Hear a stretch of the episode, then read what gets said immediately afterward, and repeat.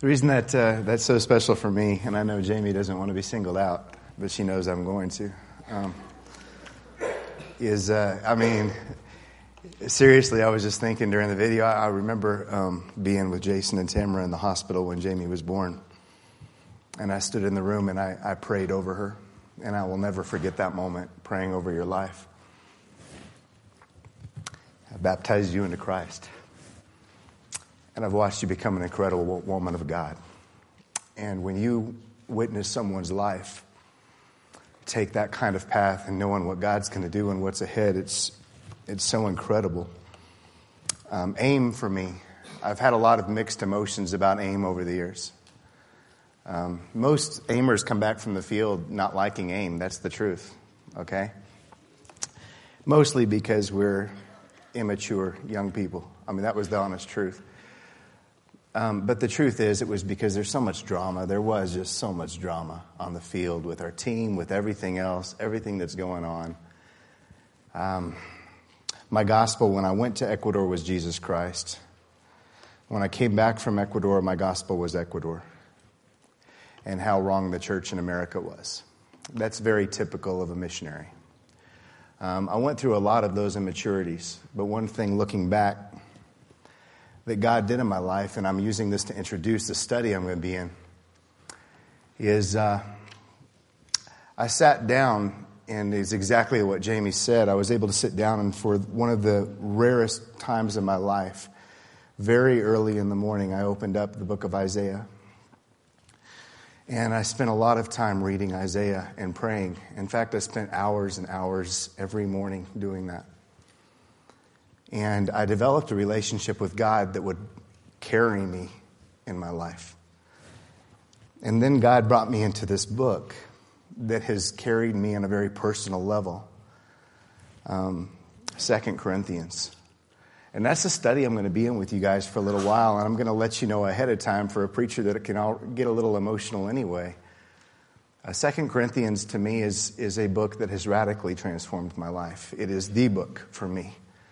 Um, that uh, the nerdy thing that I used to do in my house, I just confess I'm a nerd, but uh, I assigned a book of a Bible to every room of my house. And my, my house wasn't that big, so I assigned closets. I had everything, you know. That's, that's where you put First Corinthians is in the closet. And, um, but I did that in, in, in the room. And I did that so that whenever I was in the room, I would try to memorize what was in every chapter. And so if I was in a certain room, I would assign it. And so I could look around and I could say, well, that's what's in first, you know, Romans, whatever. And um, Second Corinthians was my bedroom. That's where I wanted to. Last thing I thought about when I went to bed. The first thing I woke up in the morning. And, and we're going to talk a lot about why this book became so personal to me. I've talked to some of the other, some of you, and, and actually some of you are that way too. I had more than one person tell me, man, I didn't really get into Second Corinthians that much because I hated First Corinthians so much. Um, and I know that sounds blasphemous, but it actually makes sense, and I'm going to explain why, okay? I want to tell you what First Corinthians is. First Corinthians is a response. Most of the letters in the New Testament are not that. First Corinthians is a response. They wrote him first, okay? So when you open 1 Corinthians, you immediately are confronted with marriage, meat sacrificed to idols, head coverings, the Lord's Supper, spiritual gifts, the resurrection, sharing a collection for God's people, and all the debates and the opinions that were on all of these subjects and how much contention. The major one were our gifts in the church and how do I use them and why am I not being used and some of this kind of stuff. So basically it's like growing up in the South it's like growing up in the Bible Belt and like, wow, what are we going to fight about this year? Okay. I, it's, we should make fun of it, okay? That's what I'm doing, so that's what we, we should do. It's like growing up around it going, man, why are we fighting about everything? Why are we dividing about everything? The first, uh, the, I, I, wasn't in Carrie's class, but I walked in at the end of it, and um, the last cl- question that was asked when he had three minutes left is, how do we restore the first century church today? Uh, man, I don't know. I don't know what we're supposed to. I don't know. But the first thing that hit me was this.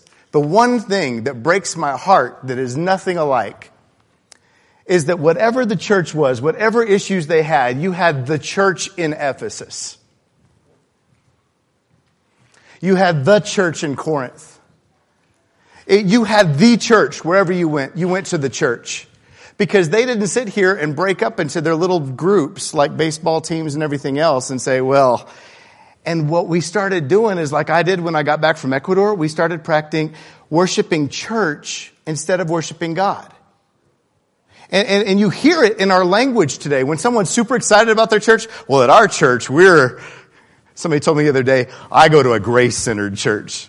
I was like, I go to an intelligence centered church.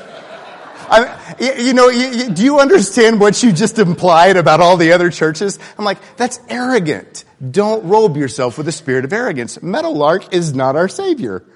We're a bunch of messed up people.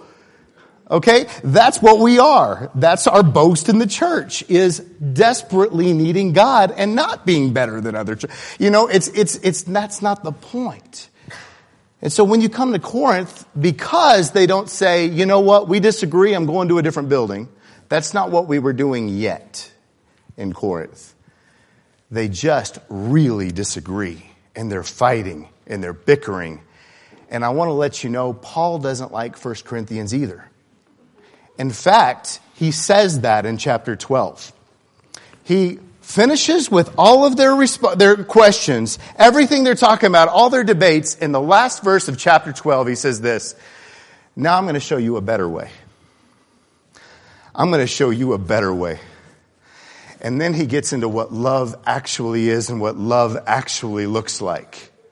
But he was harsh in 1 Corinthians. And I mean firm. Have you ever loved somebody enough that you were willing to think, hear what I'm saying here. Have you ever loved somebody enough that you were willing to risk your relationship with them to confront them? Loved someone enough that you're willing to lose the relationship. Now that doesn't sound like love, does it or does it? Hmm. I've had to do that and I have lost relationships because of people I loved so much I had to confront them. And I've saved relationships because of it too.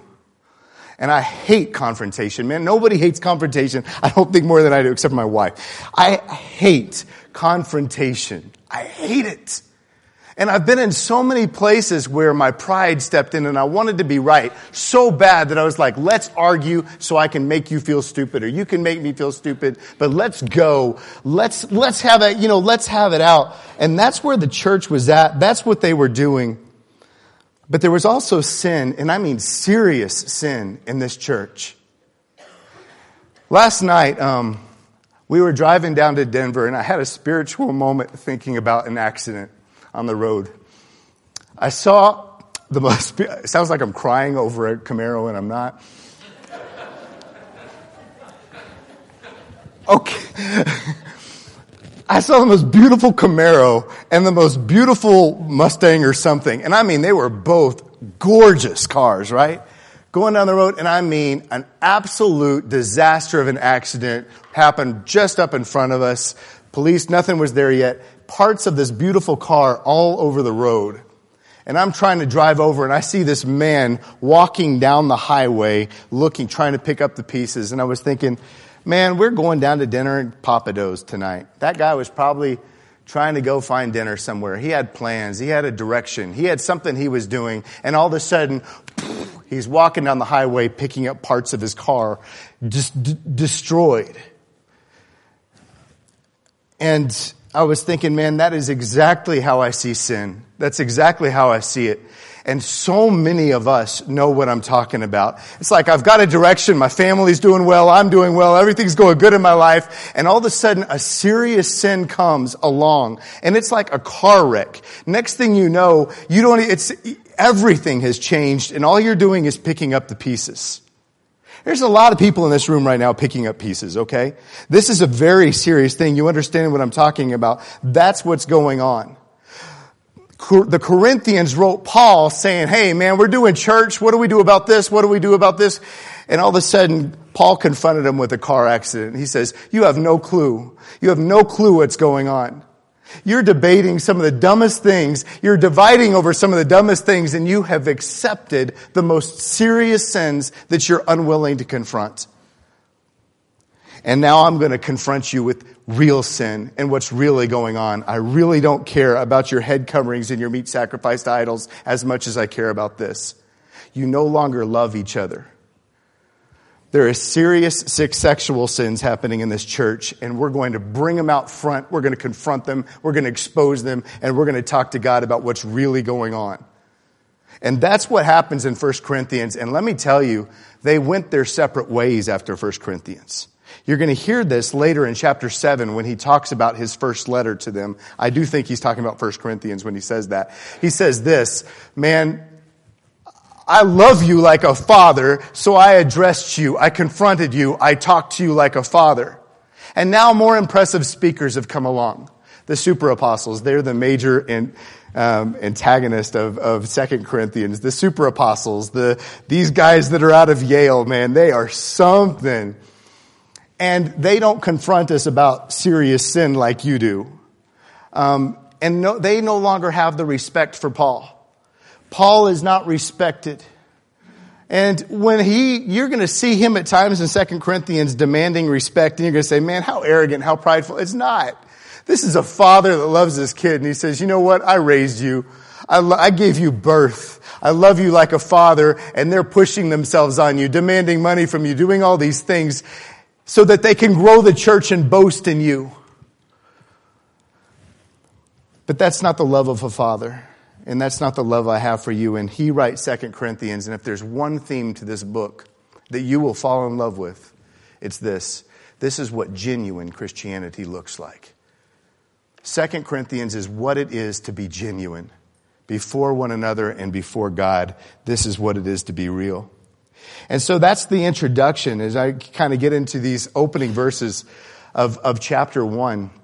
I want you to hear the word comfort. And I want you to hear it over and over and over how many times he uses this word. Before I get into the text, I want to let you know what that word means. Um, it's tough because the word comfort, even in Old English, but I mean, especially in Greek, it doesn't mean a soothing kind of thing so much.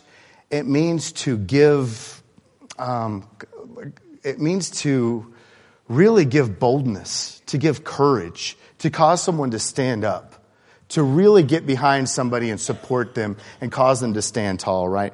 So this is, this is a uh, 2 Corinthians 1. And I'm actually going to read, and I don't do this very often, and I, I probably should. But I'm going to read all of 2 Corinthians 1, and I'm going to read all the way to verse 11 of chapter 2. And I just want you to allow God to speak to you, as this is not Jeff. I just want to put the word of God out there, and I want you to hear what he's saying here. Paul, an apostle of Christ Jesus by the will of God, and Timothy, our brother, to the church of God in Corinth, together with all the saints throughout Achaia, grace and peace to you from God our Father and the Lord Jesus Christ. Praise be to the God and Father of our Lord Jesus Christ, the Father of compassion and the God of all comfort who comforts us in our troubles so that we can comfort those in any trouble with the comfort we ourselves receive from God. For just as the sufferings of Christ flow over into our lives, so also through Christ our comfort overflows. If we're distressed, it's for your comfort and salvation. If we're comforted, it's for your comfort, which produces in you patience, endurance of the same sufferings we suffer. And our hope for you is firm because we know that just as you share in our sufferings, so also you share in our comfort. We do not want you to be uninformed, brothers, about the hardships we suffered in the province of Asia. We were under great pressure, far beyond our ability to endure, so that we despaired even our life. Indeed, our hearts we felt the sentence of death. But this happened that we might not rely on ourselves, but on God who raises the dead. He's delivered us from such a deadly peril, and we, He will deliver us.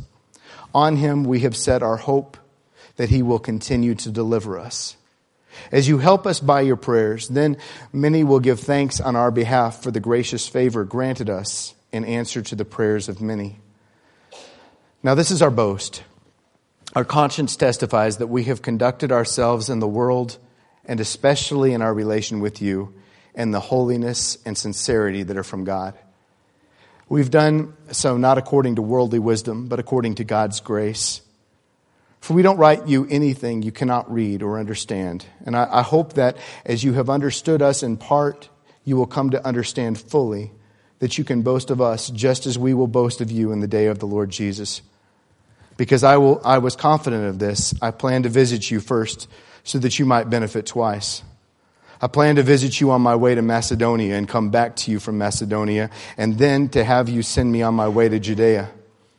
When I planned this, did I do it lightly, or do I make my plans in a worldly manner so then the same breath I say yes, yes, and, and no, no? But as surely as God is faithful, our message to you is not yes and no. For the Son of God, uh, Jesus Christ, who was preached among you by me, Silas, and Timothy, was not yes and no but in Him it has always been yes. For no matter how many promises God has made, they are yes in Christ. And so through Him, the Amen is spoken by us to the glory of God.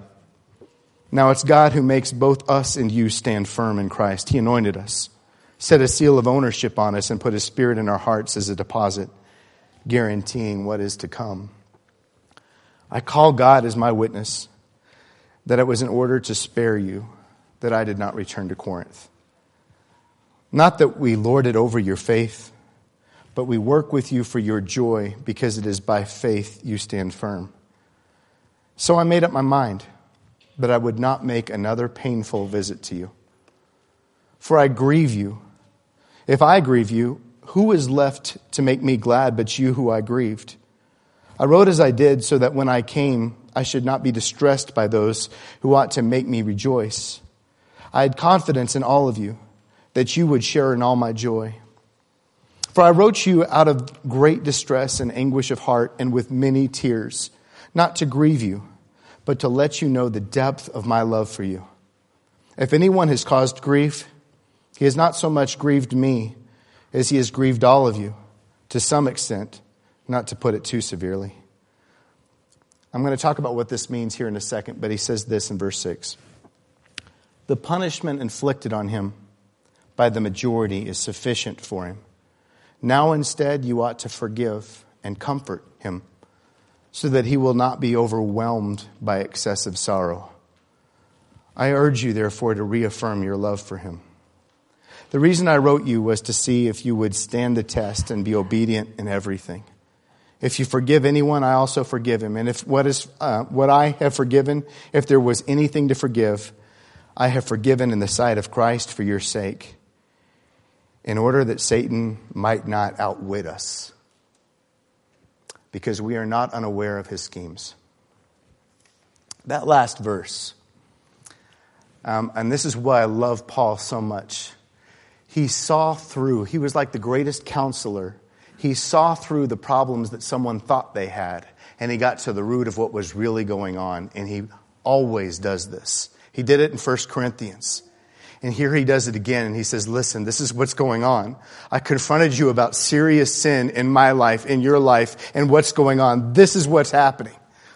I confronted you about this, and man, you guys stood up and you said, listen, we've got to preserve who we are as a people. We're a people of love. We're a people of unity. And when sin comes in, in whatever form, it has to be exposed so that it doesn't grow like a cancer. We know that, and we confronted it and we addressed it. And so you stood firm and you put that person out from your life and you know what this is. Most of you have been there. You've been that person that your sin destroyed your relationships. It destroyed so much. You've been there where you had to do that with somebody else. And then all of a sudden, relationships are over, the car accidents happen, disaster has struck, and there's just nothing left to do but pick up the pieces. And Paul writes and he says this, now it's time for you to turn around and do something harder than confront somebody. You need to restore that person. And you need to have the guts and the courage and the love to restore them. And you need to come into that relationship and show what real fatherly love is. You stand up and you address what sin is, but you also have the love to come back and embrace him and show the kind of forgiveness that God showed you. And then he says this in order that Satan might not outwit us. I, have said this before, but nothing bothers me more. I guess my pride, my ego as a guy, I hate being outsmarted. I hate when somebody outsmarts me. That's why when I play board games, I cheat. I do. I, I hate being outsmarted. I hate somebody that make me feel stupid. I really hate it when my enemy does that. And Satan has made me feel stupid so many times in my life. He has made me feel so overwhelmed to not only are you more evil than I am, I hate to confess it, you're smarter than I am too. And I feel outwitted by you all the time. As soon as something's going right, you came in and you did something so sick. He's a master strategist. And Paul looks beyond it and he says this You know how to get past Satan's schemes? Forgive. You find it somewhere in your heart to forgive. Because I promise you this as evil as we can be, we are not one another's enemies. And the people in your family that have become estranged are not your enemies as much as Satan himself is your enemy. And Satan's one goal must align with what Christ's one goal was for the church. You remember his final prayer for the church? I pray, Father, they would be one. As you are in me and I am in you, I pray that they would be one. So, what would Satan's number one goal for the church be? That they would not be one, that they would be divided God's plan for a marriage is that they would be one. Satan's plan for your marriage is that they would not be. God's plan for your family is that you would be one. That's it. And this whole this whole game plays out whether we're talking about church, marriage, family, whatever it is, God has a plan and Satan has a plan and we have to not be outsmarted. So Paul writes 2 Corinthians and he begins with this comfort, forgive. We have to embrace one another because we have a much larger war. A lot of us grew up in churches where we were fighting, and man, we can trade stories. I bet I got better ones of fun fights I've had with people over the dumbest issues you could possibly imagine. And all that time, we didn't realize sin was corrupting our families, pride, sick issues, and we have the audacity to come in and say, I'm going to walk out of this church if you sing another Christmas song, while you yourself were being unfaithful. Mm-mm, let's be real about what sin is in our lives, what's really going on. And I'm not saying that for any other reason that every single one of us struggles with serious, real, deep sin. It's not something where you look at somebody and say, well, there's the sinners over there and there's the right. It's not that way. Satan did not choose to wage war on some of us and not others. Satan is at war with all of us, and that's why it's so serious that we as a church continue to carry out what 1st and 2nd Corinthians is about. These are all the issues that are dividing you, but now I'm going to show you a better way. I'm going to show you a more excellent way to practice the kind of love that a family has for each other. We're going to get into this in the last part of these lessons because the second part of this book, man, the first part of this book is good. The second part of this book is next level good. It's so good. And Paul just stands and he says, This is what the love of a father is in your life. You're celebrating your churches, you're celebrating your great speakers, you're celebrating what you call spiritual, but you forgot the love of father, and I will not let you go. I will be here. If you hate me, if you look at me with disgust, if you look at me with love, I will be here and I will be a father to you. That's what Paul was to this church, and that's what he, God was to this, this body as well. I want to lift this up in a personal prayer for two reasons, and this is just an introduction this week uh, to a book that, um, I mean, I can't even put into words. This is like a love letter in my life. Second Corinthians is the place I go whenever I need, I just need it. Um, I want you to be praying about this. Not only that this, this book reaches us on a personal level, but I'm convicted, very convicted this year, right? Um, that Satan is going to try to outsmart us.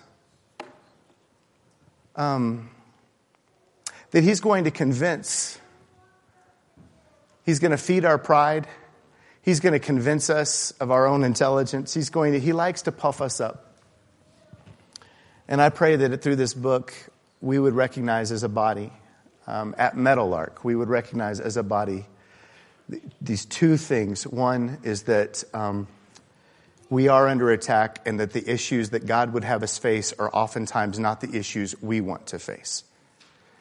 Um, that's why I don't like the terms liberal and conservative. They usually deal with very mundane, stupid issues.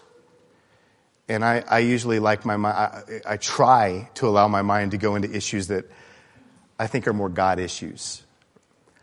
Um, and the second thing that I really pray that this book accomplishes in us, and that, that, that's the first, is that we we think God's thoughts and what it is to be God's church. And the second is this that we would not be part of this paradigm where people boast in their church and boast in like popularized religion, right?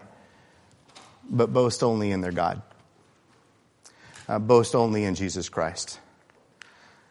And the reason why is because in any church, this one included, we're someone to uncover what happens in all of our lives, in all of our families, in all of our minds. We're somebody to really uncover that they would be very disappointed. Uh, that's the truth.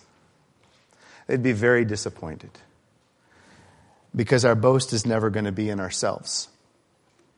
It's in a Savior uh, that has saved all of us and saved so many families. And I ask that this comfort, this is my message to you this morning, right? This comfort that God has somehow shown you in your life would overflow through you into all of your relationships.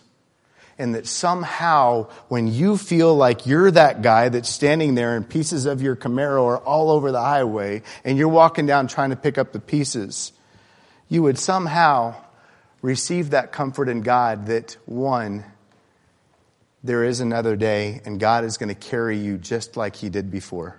He is going to carry you. And two, the greatest way out of this disaster is to find the wisdom that there is in forgiveness and the wisdom that there is in showing comfort. I pray that grace over you. It's terrifying giving a message like this because the application is as many people that are in this room, there's that many applications.